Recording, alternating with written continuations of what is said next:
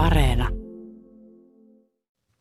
Viholliskuvia ja EU-kansalaisten huolia, niistä on tehty nyt alkava ykkösaamu.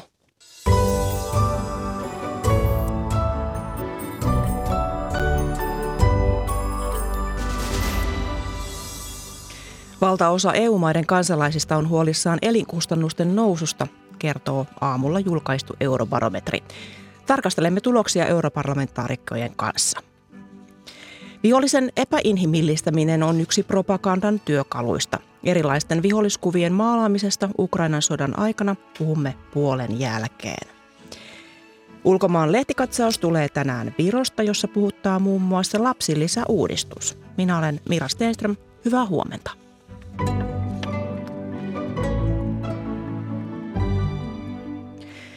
Elinkustannusten nousu, syrjäytyminen, ilmastonmuutos ja Ukrainan sodan leviäminen.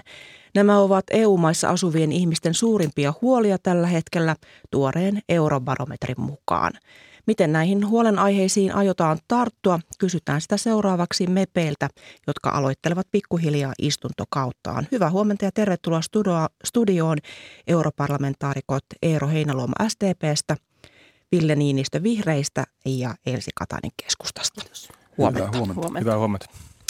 Tällä kertaa siis tuossa eurobarometrissa selvitettiin ihmisten huolenaiheita ja valtaosa Barometrin mukaan jopa 93 prosenttia EU-maiden kansalaisista on huolissaan elinkustannusten, kuten ruoan ja energian hinnan noususta. Yli puolet on sitä mieltä, että EU ei ole tehnyt tarpeeksi asian eteen. Käydään nyt kierros kaikkien kanssa, aloittaa Eero Heinäluomasta. Millä tavalla parlamentti aikoo vastata kansalaisten huoleen ensi viikolla alkavalla istuntokaudella? Tässä varmasti isoon asia on tämä energian hinta millaista hintaa maksamme energiasta ylipäänsä ja sähköstä ihan erityisesti ja, ja sitten maakaasusta ihan erityisesti. Se, mitä meidän pitää nyt tehdä on, että kun meillä on Euroopan laajuiset sähkömarkkinat, niin jotta me voidaan taata millään tavalla kohtuuhintaista sähkön hintakehitystä eurooppalaisille, myös suomalaisille, niin meidän pitää puuttua näiden sähkömarkkinoiden periaatteisiin.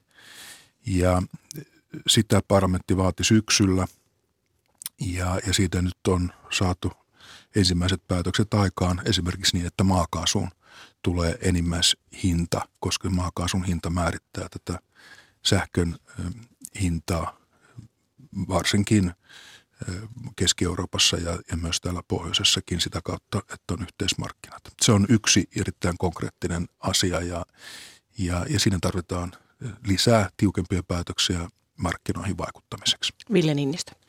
Ja tässä on monta tasoa. Olennaista on nyt se, että, että nämä investoinnit energiatehokkuuteen, uusiutuvaan energian puhtaisiin eurooppalaisiin omiin ratkaisuihin etenee. Että tämä niin kuin energiahintakriisi ja shokkihan liittyy siihen, että Venäjä ja Putin aloitti jo 2021 syksyllä itse asiassa maakaasuhanan kiristämisen ja tiukentamisen Eurooppaan ja ylitti sillä vähän niin kuin valmistautua itse sitten Ukrainan sodan käynnistämiseen ja EU-maiden epävakauden luomiseen.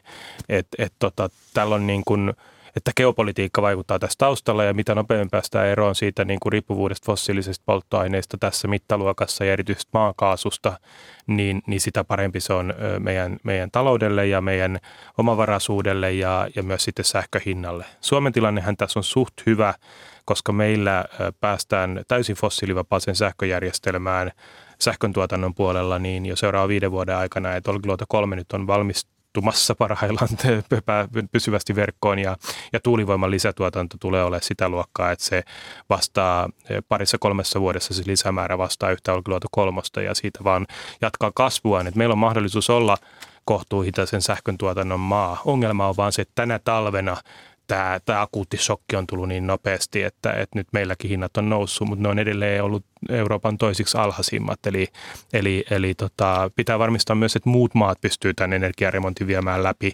jotta sitten hinta on kaikkialla alhaisempi. Että sitten tulee seurannaisvaikutuksia, että Keski-Eurooppa on niin riippuvainen sitä maakaasusta ihan kotitalousten lämmityksessä. Elsi Katainen. Niin, puolet eurooppalaisista on sitä mieltä, että Euroopan unionissa ei ole tehty riittävästi toimia, mutta mm, toimia on paljonkin tehty tässä edellä. Kuultiin jo niitä, mutta niiden vaikutukset tietysti tulevat viiveellä, joka nyt ei tähän akuuttiin pahimpaan kriisiin ole vielä auttamassa, mutta esimerkiksi se, että energiayhtiöille on, ollaan asettamassa tulokattoa, josta leikatut tulot sitten voidaan siirtää suoraan yritysten tai yksittäisten ihmisten tueksi tämän ylimeno, vaikean ylimenokauden ajaksi, niin ovat kyllä varmasti ihan tuloksellisia tekoja, mitä ollaan, ollaan tehty.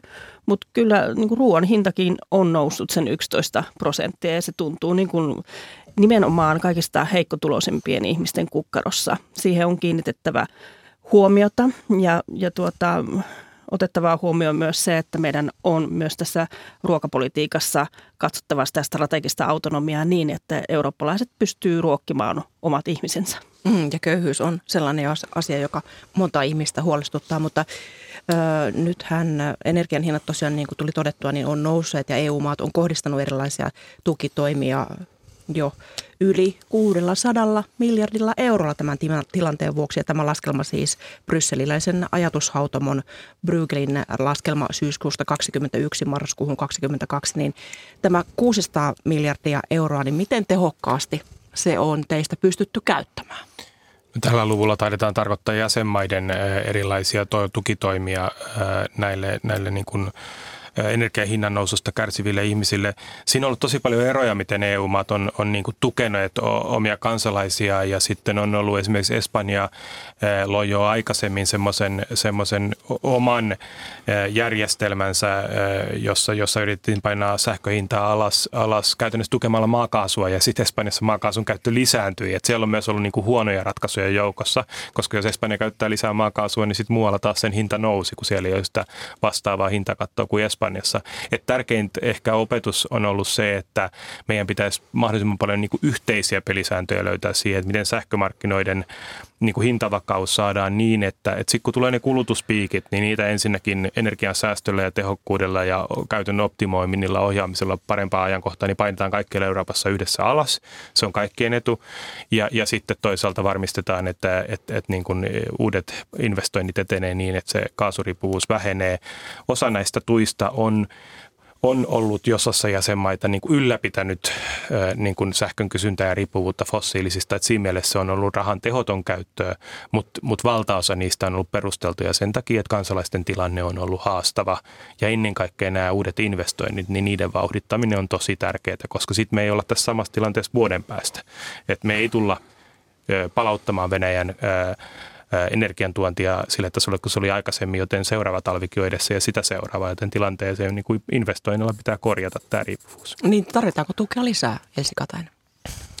No varmasti meidän pitäisi ajatella myös sillä tavalla, että paitsi niin kuin Ville sanoi, niin jäsenmaiden välistä ää, säätelyä ja, ja säätelyä pitäisi yhtenäistää niin, että ää, mitkään yksittäiset maat eivät liian voimallisesti lähde tukemaan omia yrityksiään.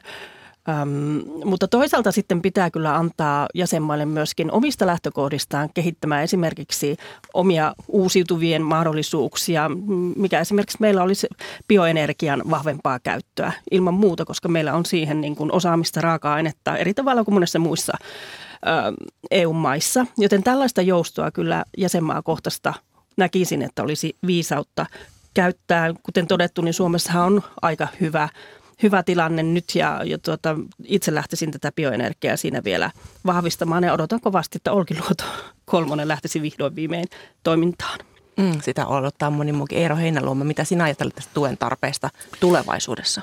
Kyllä me tullaan lähiaikoina tarvitsemaan yhteiskunnan tukea ja valtioiden apua kansalaisten pärjäämisessä koko Euroopassa ja myös täällä Suomessa – me, meillähän on käyty syksystä lähtien tätä keskustelua, että onko valtion pussi liian avoin, että käytetään holtittomasti rahaa. No tuo Brygelinkin tutkimus kertoo sen, että Suomi on tähän mennessä näiden vähiten tukia antaneiden maiden joukossa. Se pitää paikkansa. Että joo. meillä on joku 800 miljoonaa oli se viime syksyn paketti, no nyt tulee lisää ja ehdottoman välttämätöntä, koska kyllähän nämä sokit, jotka tästä ihmisten talouteen tulee ja epävarmuus, jota se tuottaa, niin ovat ihan, ihan äärimmäisen suuria ja inhimillisiä kärsimyksiä, mutta myös kansantalouden vaikutuksia, että jos päästettäisiin liikkeelle semmoinen kehityskulku, jossa lähtee tulemaan vararikkoja ja ihmiset joutuu myymään asuntoja ja,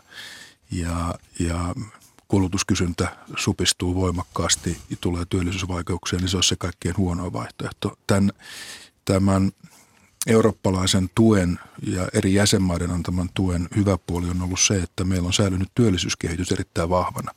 Ja se on kuitenkin sitten meidän kaikkien hyvinvoinnin kannalta se tärkeä tekijä, että ihmisiä ei ajeta työttömyyteen ja että työpaikat säilyvät. Ja sitä kautta me ollaan sitten iskussa, kun tästä, tästä energiakriisistä ja, ja tästä Venäjän hyökkäyssodan seurauksista päästään eroon. Joten Perusteltaan on toimittu oikein, lisää tukea tarvitaan, mutta se tuki on kyllä ennen kaikkea jäsenmaiden tehtävä. Parlamentissahan on niitäkin, jotka haluaisivat, että EUlla olisi tämmöinen iso kassa, josta tuettaisiin suoraan kansalaisia. Mutta ajattelen, että siinä kyllä riskit on aika suurit, että tämmöinen todellinen riski sitten vähän rahojen holtittomasti jakamisesta lisääntyy. Että on parempi, että tämä kansalaisten auttaminen on siellä jäsenmaiden jäsenmaiden vastuulla. Silloin ollaan lähempänä ihmisiä ja, ja mm. rahat käyttö tulee paremmin kontrolloitu. Ehkä, ehkä mä sanon semmoisen varoituksen sanan tähän loppuun vielä, että osa näistä ehdotuksista on ollut vähän semmoisia sähkömarkkinoita tuntemattomia tai, tai ei tunne sähkömarkkinoiden toimintaa, että jos me niin kun viedään kannuste pois investoida niihin edullisimpiin. Et tällä hetkellä maakaasu, fossiiliset polttoaineet on kalleimpia ja, ja uusiutuvat energia pohjoisessa käytännössä Suomessa tuulivoima, mutta Etelä-Euroopassa aurinkovoima ja sitten osin bioenergia ja, ja siinä välissä myös ydinvoima on niitä edullisempia, niin jos niin kuin liikaa keinotekoisesti puhutaan sähkömarkkinoiden hinnoitteluun, niin se ei saa johtaa siihen, että kannustin investoida näihin puhtaisiin ratkaisuihin, joilla me saadaan tämä asia kuntoon ja saa painettua sähköhintaa alas jatkossa, että se ei saa heikentyä. Että Suomen suurin investointiala tällä hetkellä on juuri tämä tuulivoima, niin ei saa tulla sellaista viestiä, että nyt tähän ei investoida. Meillä on tällä hetkellä noin kolme miljardia euroa investoinnit tuulivoimaan jo nyt käynnissä Suomessa vuositasolla ja, ja kasvu on tosi kovaa, että Suomen tilanne paranee ja sitä kautta esimerkiksi tämä niin kuin, että siinä vaiheessa, kun, kun tuulivoimaa tulee paljon ja sähköhinta on välillä jopa negatiivista markkinoilla, niin, niin myös varastointi kehittyy ja vetytalous kehittyy. Siitä voidaan myös tuottaa vetyä ja, ja, ja siinä on niin kuin teollisuudelle iso menestysstrategia, että Suomi voi olla se maa Euroopassa, johon voi sijoittua sellaista teollisuutta, joka, joka haluaa olla hiilineutraalia. Esimerkiksi terästeollisuuden investoinnista, lisäinvestoinnista on puhuttu. Että tässä on myös mahdollisuuksia, joita ei saa niin kuin sähläilemällä pilata. Enemmän mä oon huolissaan tällä hetkellä, että energian osuus inflaatiosta on laskussa, mutta mut tämä varsinainen niin kun inflaatio sitten siellä muissa kuluttajatuotteissa ja ruoahinnassa on jo pääosa inflaatiosta ja, ja se lisää ihmisten toimeentuloriskejä ja taantumariskejä. Ja kyllä nyt olisi tärkeää, että Suomessakin valtio ja hallitus panostaa työllisyyden pitämiseen korkeana, koska jos, jos se vaarantuu, niin, niin sitten meillä ollaan edessä pahempikin taantuma. No, Mä ehkä tässä, Vielä lyhy- lyhyesti sitten Elsi Katainen. Joo, mä, mm. mä oon ehkä tässä vähän, voisiko sanoa radikaalimpi kuin Ville, että kun nyt sähköhinta määräytyy sen viimeksi tulleen kalleimman tuotantomuodon mukaan, ja joka useimmiten on sitten maakaasu – ja, ja se sillä hinnalla, jolla, joka tästä maakaasun tuottamasta sähköstä tulee, niin sillä sitten sen sama hinnan saavat ne, jotka tuottavat erittäin halvalla, on se sitten ydinvoimaa tai vesivoimaa tai mitä onkaan. Niin jos me jatketaan ilman mitään markkinasääntöjen muutoksia, niin kyllä valtaisat voitot kertyy näihin yhtiöihin ilman niiden mitään omaa ansiota. Et mä uskon, että meidän pitäisi miettiä vähän tätä hinnoitteluperiaatetta, että on sekin mahdollisuus, että, että me me tuota, katsottaisiin, että vain osa tästä, tästä kaikkein korkeimman sähkön tuotannon hinnasta, mut, maakaasusta, niin tulisi kaikille. Mutta tähän on nyt jo windfall hoidossa, että Suomen hallituskin mut on se, tämä esittänyt. Se, se, ei, se, ei, se ottaa sitten jälkikäteen pois sitä mm. näiltä yhtiöiltä, Joo. mutta ei se tarkoita sitä, etteikö se lasku tule ensin maksettaviksi niin kuluttajille kuin yrityksillekin. Et mä ja. luulen, että meidän pitää olla vähän radikaalimpia tässä tämän, tämän sähkömarkkinoiden hinnoittelupelisääntöjen läpikatsomisessa. Ja nyt puheenvuoro on, Elsi Riski siinä on vaan se, että se johtaa no. sähköpulaan, jos ei kannata tuottaa sähköä. No se niin, on se el- riski. Kiitos, mutta Elsi Katainen. Joo, meillä tässä niin kuin keskustelusta hyvin huomaa, niin vähintäänkin kaksiteräinen miekka. Meillä on niin kuin käsiteltävänä ilman sotaakin, niin me oltaisiin aika vaikeassakin siirtymässä energian suhteen. Ja, ja tuota, eletään semmoista ylimenokautta, jossa nyt oli joka tapauksessa odotettavissa vaikeuksia, paitsi niitä mahdollisuuksia, joita nyt niin kuin täytyy rakentaa hyvälle hyvälle kasvuuralle, mutta tämä mm, sodan aiheuttama panikki voi aiheuttaa sitten sen, että niitä ei osata käyttää hyväksi, ei nähdä tarpeeksi pitkälle, koska odotetaan, miten sodan käy, miten se mahdollisesti vielä kuinka pitkään, pitkään jatkuu. Mutta esimerkiksi merenkulku on yksi sellainen esimerkki, joka on osoittanut sen, että kuinka hyvin siellä ollaan otettu nämä haasteet vastaan. Siellä esimerkiksi vihreä ammoniakki on semmoinen asia, joka nyt tulee, tulee niin kuin rytinällä ja muut uudet, joiden ajateltiin niin kuin kestävän paljon pidempään niiden, niiden tuleminen. Mm. Mutta tuota, sitten toisaalta taas, kun me mietitään yksittäisiä kansalaisia, niin totta kai säästäminen on aina hyve.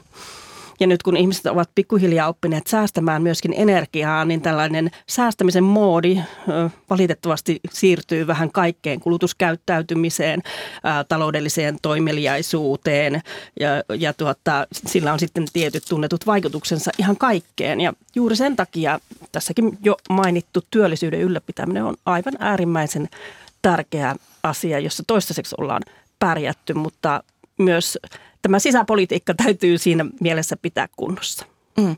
Tässä tuli jo tuo Ukraina mainittua ja siirrytään sitten seuraavaan aiheeseen, joka myös huoli, huolettaa tietysti EU-maiden kansalaisia. Ukrainan sota ja tämä tosiaan Venäjän hyökkäyssota Ukrainassa alkoi helmikuun lopulla. Kohta tulee vuosi, vuosi täyteen ja neljä viidestä tähän eurobarometriin vastanneista EU-kansalaisista on huolissaan siitä, että tämä Ukrainan sota leviää muihin maihin. Niin mitä te ajattelette tämän leviämisen riskistä? Esimerkiksi Elsi Katainen, mitä, minkälaisia ajatuksia sinulla siitä on?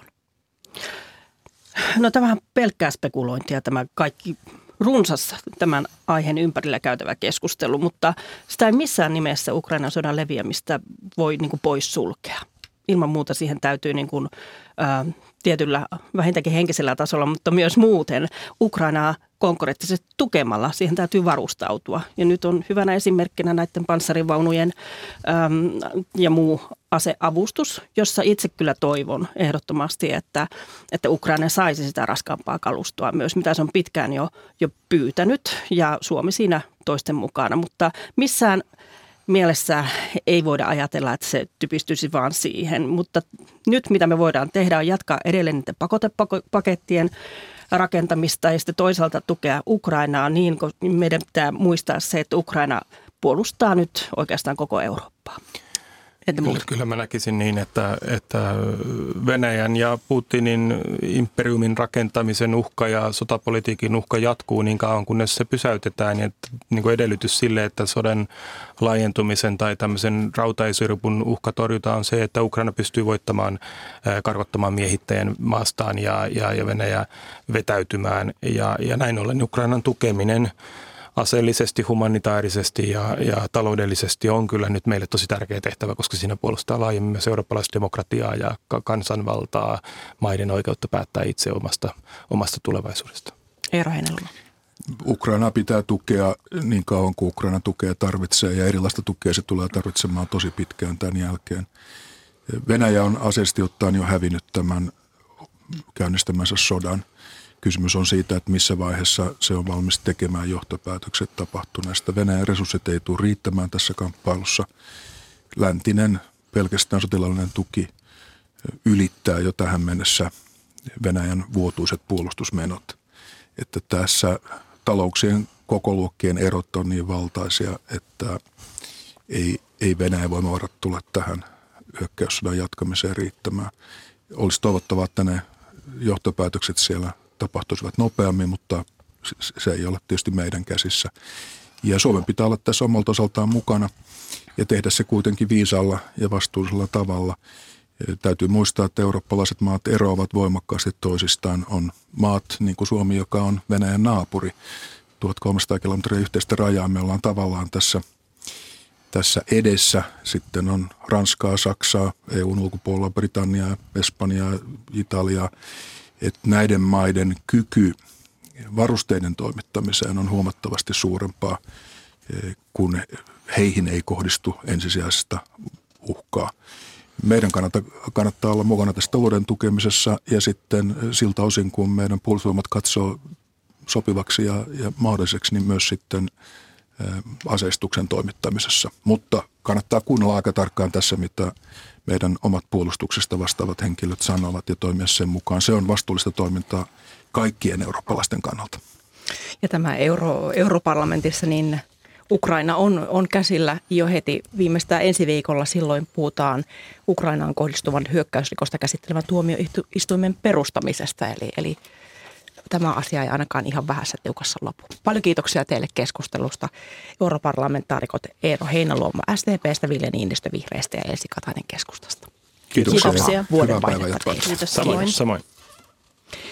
Ja seuraavaksi otetaankin yhteys Ranskaan, joka tuossa tulikin mainittua. Miten äh, noita eurobarometrin tuloksia arvioidaan tulusilaisin silmin? Meillä on yhteystoimittajamme Jari Mäkiseen. Hyvää huomenta. Oikein hyvää huomenta. Niin tämä tuore eurobarometri, niin kuin tuossa kuultiin, niin luotaa eurooppalaisten näkymiä. Niin minkälaiset asiat tuottavat eniten huolta siellä ranskalaisten keskuudessa? Öö, joo, mä tähän julkistettiin tänään ihan nyt aamulla tämä barometri ja mä tässä muutaman minuutin olen tätä selannut ja en tiedä mikä nyt on oikea sana, onko se nyt huolta vai ei, mutta nämä kaikki öö, olennaisimmat asiat, mitä tässä nähtävästi on, on se on elinkustannusten nousu, köyhyys ja sosiaalinen epätasa-arvo, ilmastonmuutos, Ukrainan sodan laajenemisen uhka, tänne Eurooppaan ydinonnettomuuden riski, sitten on vapaus ja demokratia, siirtolaisuus ja sitten viimeisenä on tällainen kuin näiden tarttuvien tautien, kuten covidin leviäminen. Ja ranskalaisten näkökulmat on aika tavalla samankaltaisia mitä muualla Euroopassa. Ainoa mikä tästä pikkusen poikkeaa on se, että täällä selvästikin ollaan pikkusen vähemmän huolestuneita ydinturvallisuudesta tai ydinonnettomuudesta.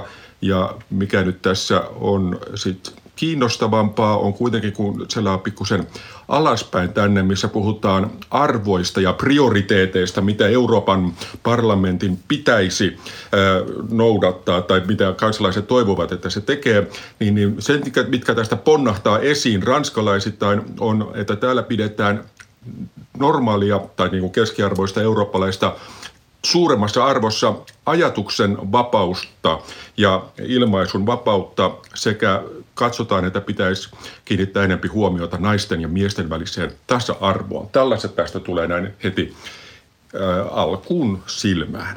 No tietysti ruoan ja sähkön hinta ovat nousseet myös Ranskassa, niin miten, toki, toki. M- miten Ranskassa on ryhdytty erilaisiin säästötalkoisiin?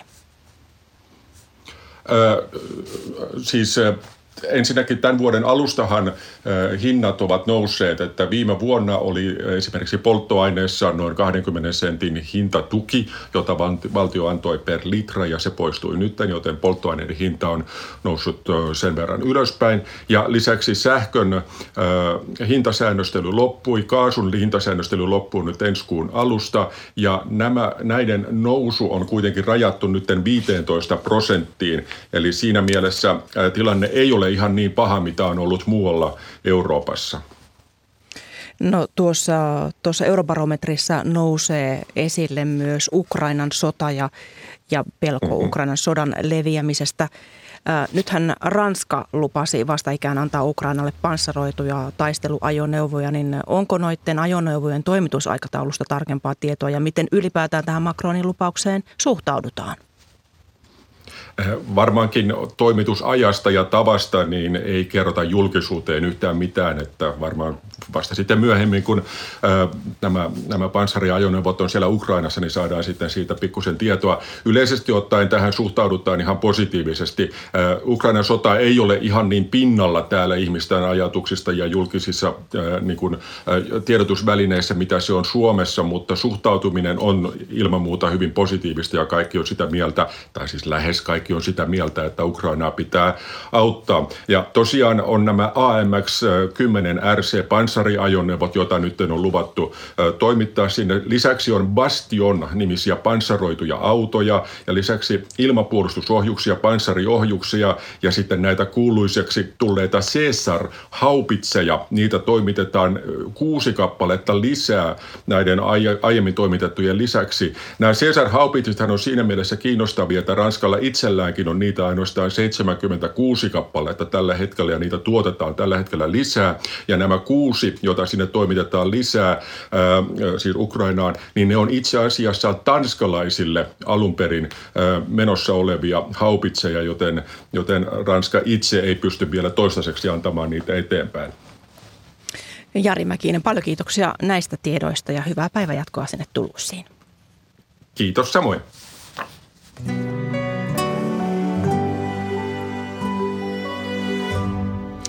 Ja kun tuossa puhuimme jo Ukrainan sodasta, niin aiheella jatketaan. Seuraavaksi tässä lähetyksessä puhutaan viholliskuvien luomisesta Ukrainan sodan aikana. Vihollisen epäinhimillistäminen on yksi propagandan keinoista.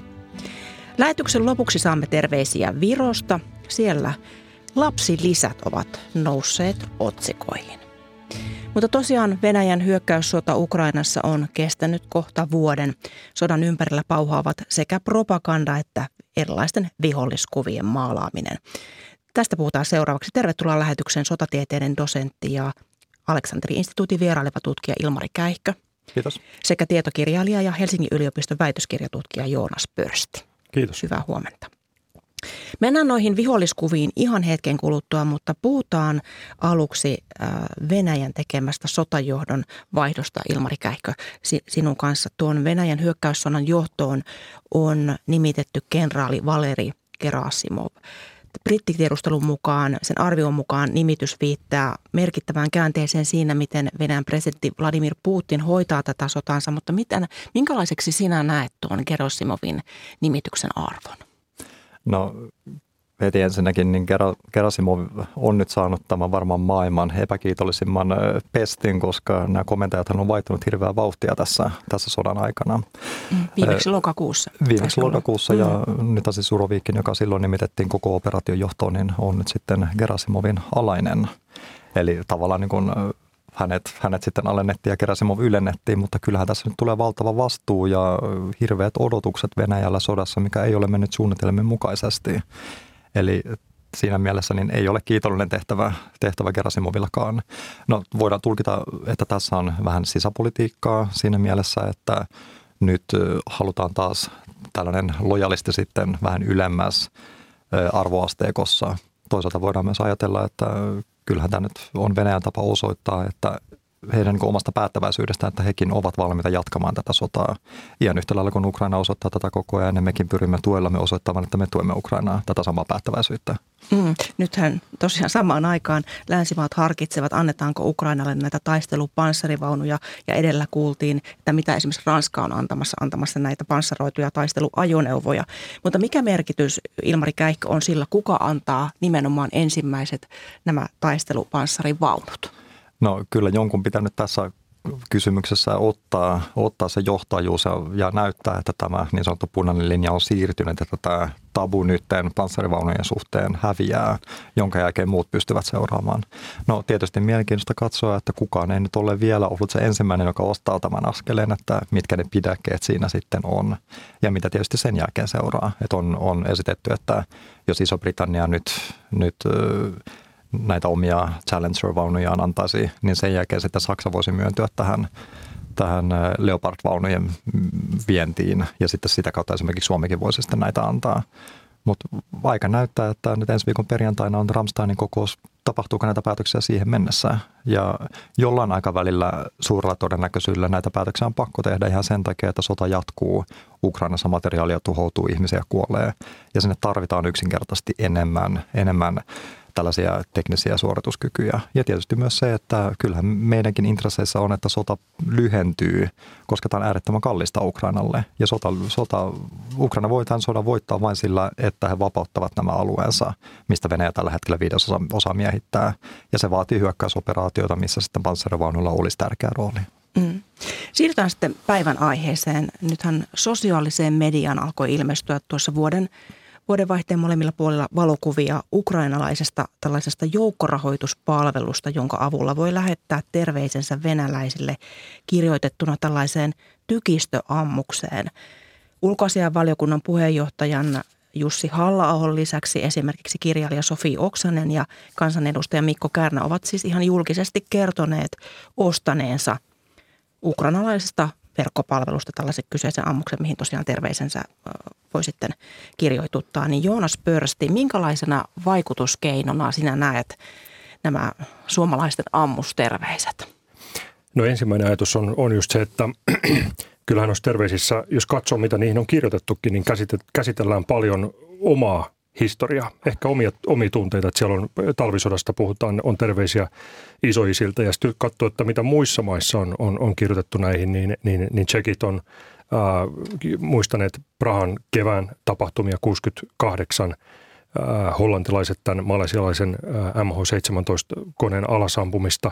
Et, et tietysti mielessä tässä on paljon, se on, no symbolisia ne terveiset, että toki myös, myös sitten on, halutaan antaa rahallista tukea ja, ja tukea Ukraina, mikä on erittäin tärkeää, mutta, mutta ehkä, ehkä, ehkä voisi todeta, että et, et, et kuitenkin tässä on keskeisesti tämmöinen omien tunteiden käsittely, että symbolinen merkitys etualalla näissä. Ja, ja tärkeää olisi, että ei se sitten liikaa ehkä hallitsisi tämmöinen vähän karnevalistinenkin lähestymistapa tätä tukea ja, ja meillä pysyisi se kirkas kokonaiskuva siitä, että Ukraina tarvii erittäin laajamittaista ää, jatkuvaa sotilaallista tukea tässä taistelussa, johon pitäisi myöskin vastata sotateollisin menetelmin Euroopassa ja, ja tehdä hyvin suunnitelmallista pitkäänteistä työtä. Ilmari Keikkö, minkälaisena sinulle näyttäytyvät nämä ammusterveiset? Siellä on muun muassa esimerkiksi tuntemattomasta sotilaasta lainauksia kirjoitettuna näihin ammuksiin. No ilmiöhän tämä ei sinänsä ole uusi, että ensimmäisessä ja toisessa maailmansodassa me nähtiin jo, että kirjoitettiin ammuksiin ja kirjoitettiin lentokoneisiin ja panssarivaunuihin tekstejä. Eli sinänsä ilmiö on vanha. Se, mikä tässä on nyt uutta, on se, että me voidaan nyt joukkorahoittaa sota Ukrainassa Suomestakin käsin. Ja siinä mielessä tämä on Ukrainalta huikea ö, tapa kerätä sotakassaa, saada ulkopuolista tukea. Ja, ja he niin pystyy kaupallistamaan, he, he pystyy osallistamaan suomalaisiakin mukaan. He pystyy myös nyt sosiaalisen median kautta myös ottamaan suomalaisia mukaan heidän omaan sotapropagandaansa. Siis viestimään Ukrainaa myös markkinoimaan tätä palvelua muille, mikä varmasti on nyt, nyt näiden julkisuuden henkilöiden kautta myös avautunut sitten tämä mahdollisuus myös tavalliselle kansalle tullut tietoisuuteen ja sitä kautta varmaan lisännyt näytetilauksia. Tämä on Tämä on tietysti Ukrainalle todella hyvä juttu ja sinänsä ei välttämättä ole se ongelma, mutta se ongelma on siinä demonisoinnissa, mikä on ehkä toinen osa tätä keskustelua sitten. Ja se liittyy tähän tappamiseen sodassa ja millä perusteella me saadaan tappaa, onko tämmöinen demonisointi välttämätöntä tappamiselle, onko epäinhimillistäminen, epäinhimillistäminen välttämätöntä tappamiselle. Demonisointi, se ei ole välttämätöntä sodan käynnissä ja voisin sanoa, että vaikka siis kuinka paljon tunteita Ukrainan sota herättää, niin tässä ei välttämättä kannata lähteä mukaan tällaiseen toimintaan, mitä Venäjä on harjoittanut ihan sodan alusta lähtien, mikä Venäjälle ei ole äh, aiheuttanut mitään hyvää tässä sodassa. Se on johtanut huonoihin päätöksiin, on aliarvioitu vastustajaa, äh, se on johtanut sotarikoksiin, jotka ei ole palvellut Venäjän poliittisia päämääriä sodan suhteen. Pitkällä aikatahtäimellä mm. tämä vaikuttaa paluuta rauhaan, sitä vaikuttaa sovintoprosesseja huomattavasti. Ja kyllä nyt tutkijana tietysti myös huolettaa, että mitkä nämä prosessin poliittiset seuraukset on. Ja myös se, että kun johtaa, johtaa tämmöiseen mustavalkoiseen ajatteluun, niin kyllähän se nyt vaikuttaa, vaikeuttaa tätä monimutkaisen todellisuuden ymmärtämistä. Niin tässähän esimerkiksi Jussi halla joka on ulkoasiainvaliokunnan puheenjohtaja, niin hän totesi muun muassa viime viikolla Facebookissaan, että jos – venäläisten sotilaiden tappaminen tässä tilanteessa on oikein ja välttämätöntä. Myös kaikki, mikä edistää heidän tappamistaan, on oikein ja välttämätöntä. Demonisointi ja tappamisen karnevalisointi on oikein ja välttämätöntä. Jonas Pörsti, mitä ajattelet tällaisesta kirjoituksesta Jussi halla asemassa? Se on voimakas kannanotto ja, ja kertoo hänen, hänen ajattelutavastaan nyt tässä tilanteessa. Mä ehkä jatkaisin – jatkaisin tota, Käykön kommenttia sillä just, että, että, tota, että se ei ole välttämätöntä niin kuin puolustuksellisesti, mutta tässä on yksi näkökulma myöskin, myöskin se, että, että miten tämmöinen vihollisen demonisointi vaikuttaa meihin. Ja, ja mun mielestä se on niin kuin semmoinen näkökulma, mikä, mikä, mitä kannattaa tässä, tässä kohtaa miettiä, että, että me tiedetään aikaisemmista historian saatossa tehdyistä propagandakampanjoista, että tämmöisellä demonisoivalla toista, toisteisella propagandalla on, on taipumus automatisoitua ihmisten mielissä.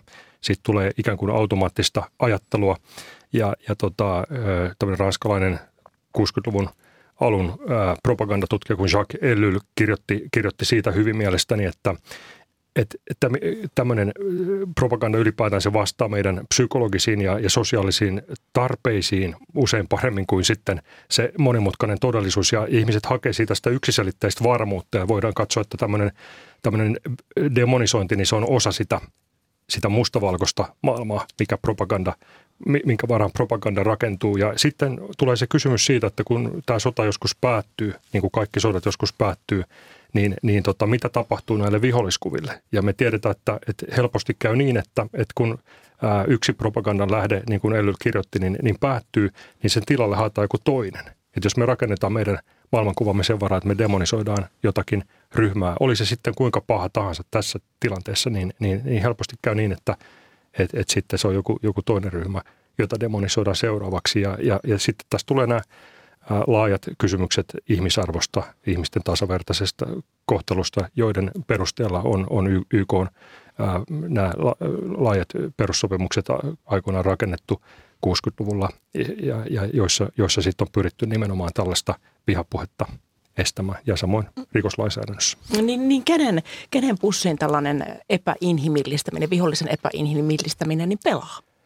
No kyllähän siis poliittisesti on hirveän hyödyllistä tällainen, koska me monimutkaisia asioita yksinkertaistetaan tällä tavalla ja haetaan oikeutusta meidän omille teoille. Ö, mutta kyllä se ongelma tietysti on siinä, että nyt nyt tässä puhutaan venäläistä sotilaista, mutta yleensä tämä tämmöinen delegitimoisointi, epäinhimillistäminen, niin se kuitenkin voi hyvinkin laajata, että venäläistä sotilaista päästäänkin kaikkiin venäläisiin. Ja siitä tulee sitten nämä pitkäaikaiset poliittiset seuraukset. Ja tavallaan voidaan myös sanoa, että koska nyt Venäjälläkin luodaan tällaista viholliskuvaa, venäläiset vastaan muu maailmaa, ehkä nyt jo venäläiset vastaan suomalaisetkin pikkuhiljaa, niin jos me lähdetään samaan kelkkaan mukaan, niin kyllä se vahvistaa myös tätä, tätä viestiä Venäjällä. Ja se ei välttämättä myöskään pitkällä aikatahtäimellä palvele Suomen intressejä. Mm, niin sinä, sinä Joonas Pörsti olet itse asiassa tutkit tällaista, tai olet tutkinut tällaista, olet perehtynyt viholliskuvien rakentamiseen ja tähän propagandan mekaniikkaan. Niin minkälaisella mekaniikalla nämä, nämä kaksi asiaa toimivat käytännössä? No näissä käytetään kansallista historiaa hyödyksi. että et se monesti lähtee, nojautuu siitä meidän kansallisesta historiasta, jossa on paljon, paljon, saattaa tulla tämmöistä vähän myyttistäkin aineesta mukaan, jota hyödynnetään – tällaisessa, tällaisessa propagandakampanjassa, että ne, ne, ne, niin kuin, ne rakentuu vuosikymmenien saatossa, jopa vuosisatasten tämmöisten perintöjen varaan helposti nähdään, että ne on vähän erityyppisiä maasta toiseen, mutta hyvin tyypillistähän tämä on nimenomaan sotatilanteessa, mutta kysymys on demonisoinnista ja tästä viholliskuvista, niin, niin siinä on, se on hyökkäjän ase ja, ja sitä on käytetty sitten tyypillisesti kansanmurhissa, juutalaisten joukkotuho holokausti on siitä niin kuin se perusesimerkki, mutta myöhemmin Ruandassa, Jugoslavian hajoamissodissa, mm. kaikissa näissä on toistunut tämä sama, sama tota demonisointi ja, ja se on johtanut, johtanut sitten, ää, s, sitten tosiaan tä, tä, täysin kylmäveriseen tappamiseen, että kun sitä viestiä tarpeeksi, tarpeeksi toistetaan, niin, niin ihmiset ää, oma, omaksuvat, omaksuvat se kulttuurista riippumatta.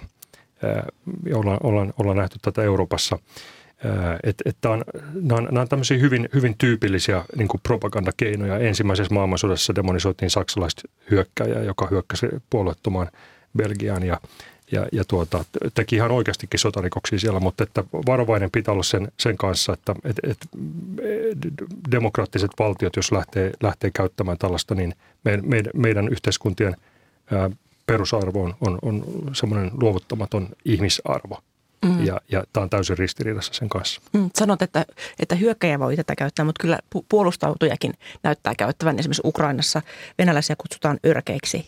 Venäjä taas on kutsunut ukrainalaisia natseiksi. Niin tämä sa- sanavalinnat, miksi tällaisia sanavalintoja käytetään Ilmari Käikkö? No kyllä siinä varmaan osa on se, että tämmöinen organisoidun väkivallan käyttäminen, se vaatii kuitenkin jossain määrin sitä, että me ei ehkä vastustaja ihan samanlaisena pidetä.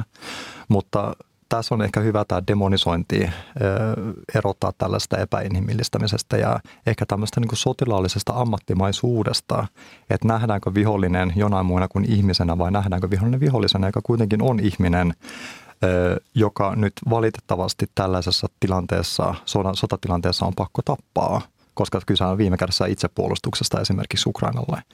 Ja vaaditaanko tällaista demonisointia, joka oikeuttaa tappamista, jopa vaatii tappamista, koska tuholaista pitää tuhota?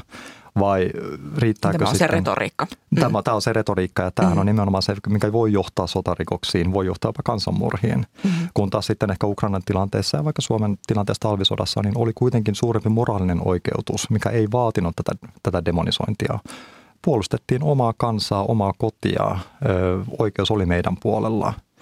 Ja ehkä niin kuin tällainen ajattelu olisi pitkällä aikatähtäimellä parempaa ja jopa sotilaille parempaa kuin sitten sitten tämmöinen demonisointi. Myös on hyvä muistuttaa, että tämmöinen sotapropaganda, niin se tutkimustiedon mukaan niin yleensä puree paremmin kauempana rintamalinjasta. Ei niinkään rintamasotilaisiin tai rintamalla oleviin sotilaisiin, koska heillähän on kuitenkin jonkin verran kontakteja vastapuoleen. Mutta se, sitten mitä kauemmas mennään, me, mennään rintamista, niin sitä helpommin tällainen yksinkertaistus sitten toimii, koska ne mustan, mustan tällä harmaan sävyt musta ja valkoisen välillä, niitä ei välttämättä koeta siellä omassa elämässä.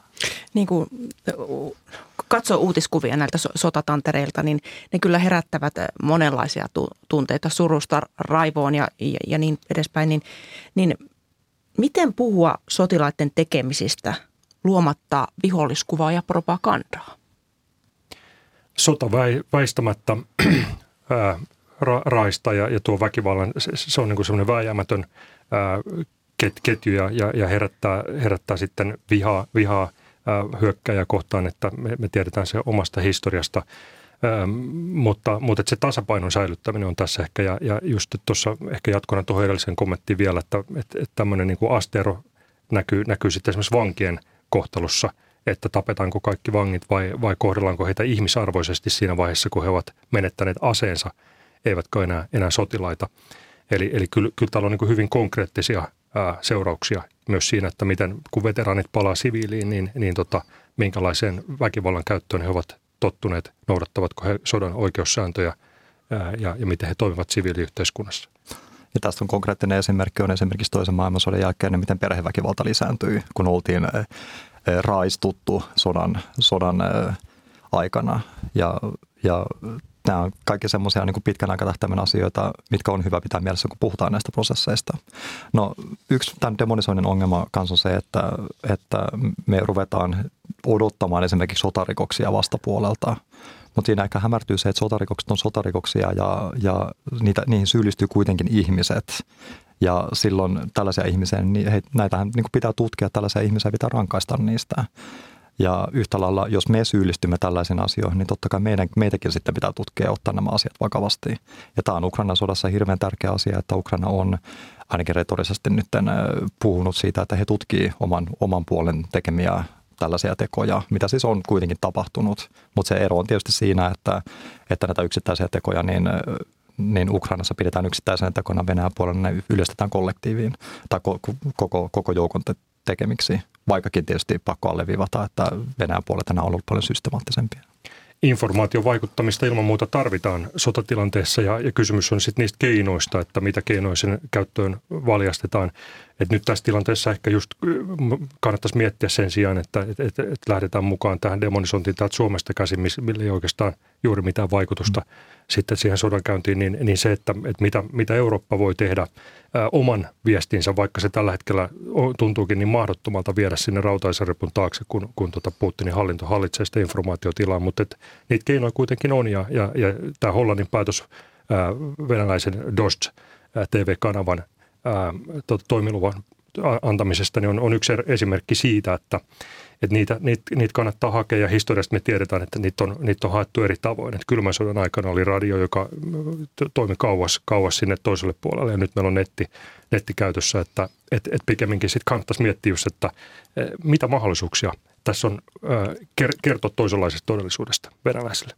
Paljon kiitoksia tästä keskustelusta teille tietokirjailija ja Helsingin yliopiston väitöskirjatutkija Joonas Pörsti ja Aleksanteri instituutin vieraileva tutkija sotatieteiden dosentti Ilmari Käikkö. Hyvää päivän jatkoa teille. Rauhallista sellaista. Kiitos samoin. Kiitos. Ja ulkomaanlehtikatsauksessa Rain Kooli kertoo seuraavaksi muun muassa virolaisia lapsiperheitä pöyristyttäneestä lapsilisäuudistuksesta, maaliskuun alussa järjestettävien parlamenttivaalien vaikutuksesta sekä siitä, että ukrainalaisten pakolaisten määrä Virossa on kääntynyt laskuun. Valtaosa virolaisista lapsiperheistä veti aamukahvinsa väärään kurkkuun viimeistään viikonloppuna luettuaan lapsilisää uudistuksesta. Kaikki lapsilisät korotettiin 80 euroon lasta kohti. Mutta yksi tai kaksi lapsisten perheiden ja vähintään kolme lapsisten perheiden välille syntyi siitä huolimatta ennennäkemätön kuilu. Niin sanotuille monilapsisille perheille maksetaan Virossa normaalien lapsilisien lisäksi perhekohtaista tukea. Se korotettiin viime perjantaina moninkertaiseksi. Käytännössä tämä johti siihen, että kaksilapsisen perheen lapsilisät ovat tästä edes 160 euroa, mutta kolmilapsinen perhe saa Viron valtiolta verotonta rahaa peräti neljä kertaa enemmän, eli 650 euroa. Pienempiä lapsiperheitä tämä arvatenkin suututtaa. Vähintään kolmilapsisten perheiden etuuksien nostaminen on viime kesänä hallitukseen otetun konservatiivisen isänmaapuolueen vaalilupaus. Pääministeri Kaja Kallas halusi välttää isänmaan avulla konservatiivisen kansanpuolueen Ekren ja keskustapuolueen valtaan nousun. Kallaksen reformipuolueella ei siis ollut oikein muuta vaihtoehtoa kuin taipua toteuttamaan lapsilisää uudistus tässä kiistellyssä muodossa. Miten lapsilisää uudistus vaikuttaa äänestäjien käyttäytymiseen maaliskuun alussa järjestettävissä Viron parlamentin Riigikokun vaaleissa jää nähtäväksi. Mutta vaalien läheisyys alkaa yhä enemmän vaikuttaa poliitikkojen ulostuloihin. Lapsilisäuudistuksella isänmaapuolue pyrki kiilottamaan kilpeään nimenomaan konservatiivisesti ja kansallismielisesti ajattelevien äänestäjien keskuudessa. Konservatiiviselle kansanpuolueelle Ekrelle tämä lisäsi paineita. Ekren väestöministeriehdokas historioitsija Jaak Valge paneekin postimieslehdelle antamassaan haastattelussa isänmaata paremmaksi – Ekren mukaan myös eläkkeen määrä pitäisi sitoa selvästi lasten määrään. Lisäksi valtion pitäisi maksaa perheiden asuntolainoista neljännes pois jokaisen uuden lapsen syntymän jälkeen. Virolaiset mediavälineet ovat vaalien alla muutenkin täyttyneet erilaisista mielipidekirjoituksista ja ohjelmavierailuista – Ladun aurasi parlamentin puhemies, keskustapuolueen puheenjohtaja Jyri Ratas, joka tanssi jo loppuvuodesta tähtien kanssa. Venäjän hyökkäyssodan alkamisen jälkeen Viroon on saapunut yli 60 000 ukrainalaista pakolaista, valtaosa naisia ja lapsia. 1,3 miljoonan asukkaan maahan ukrainalaisia on siis painut väestömäärään nähden monin verroin enemmän kuin esimerkiksi Pohjoismaihin – Syynä on se, että monilla ukrainalaisilla on Virossa sukulaisia tai tuttuja ja myös töihin pääsee helpommin maassa, jossa ainakin matalapalkka-aloilla tulee toimeen lähes pelkästään venäjän kielellä. Virolainen Öhtuleht kirjoittaa nyt kuitenkin, että ukrainalaisten pakolaisten määrä on kääntynyt laskuun. Viroon saapuu edelleen sotaa pakenevia ukrainalaisia, mutta lähtiöiden määrä ylittää jo tulijoiden määrän. Tähänkin lienee syynä Viron pienuus.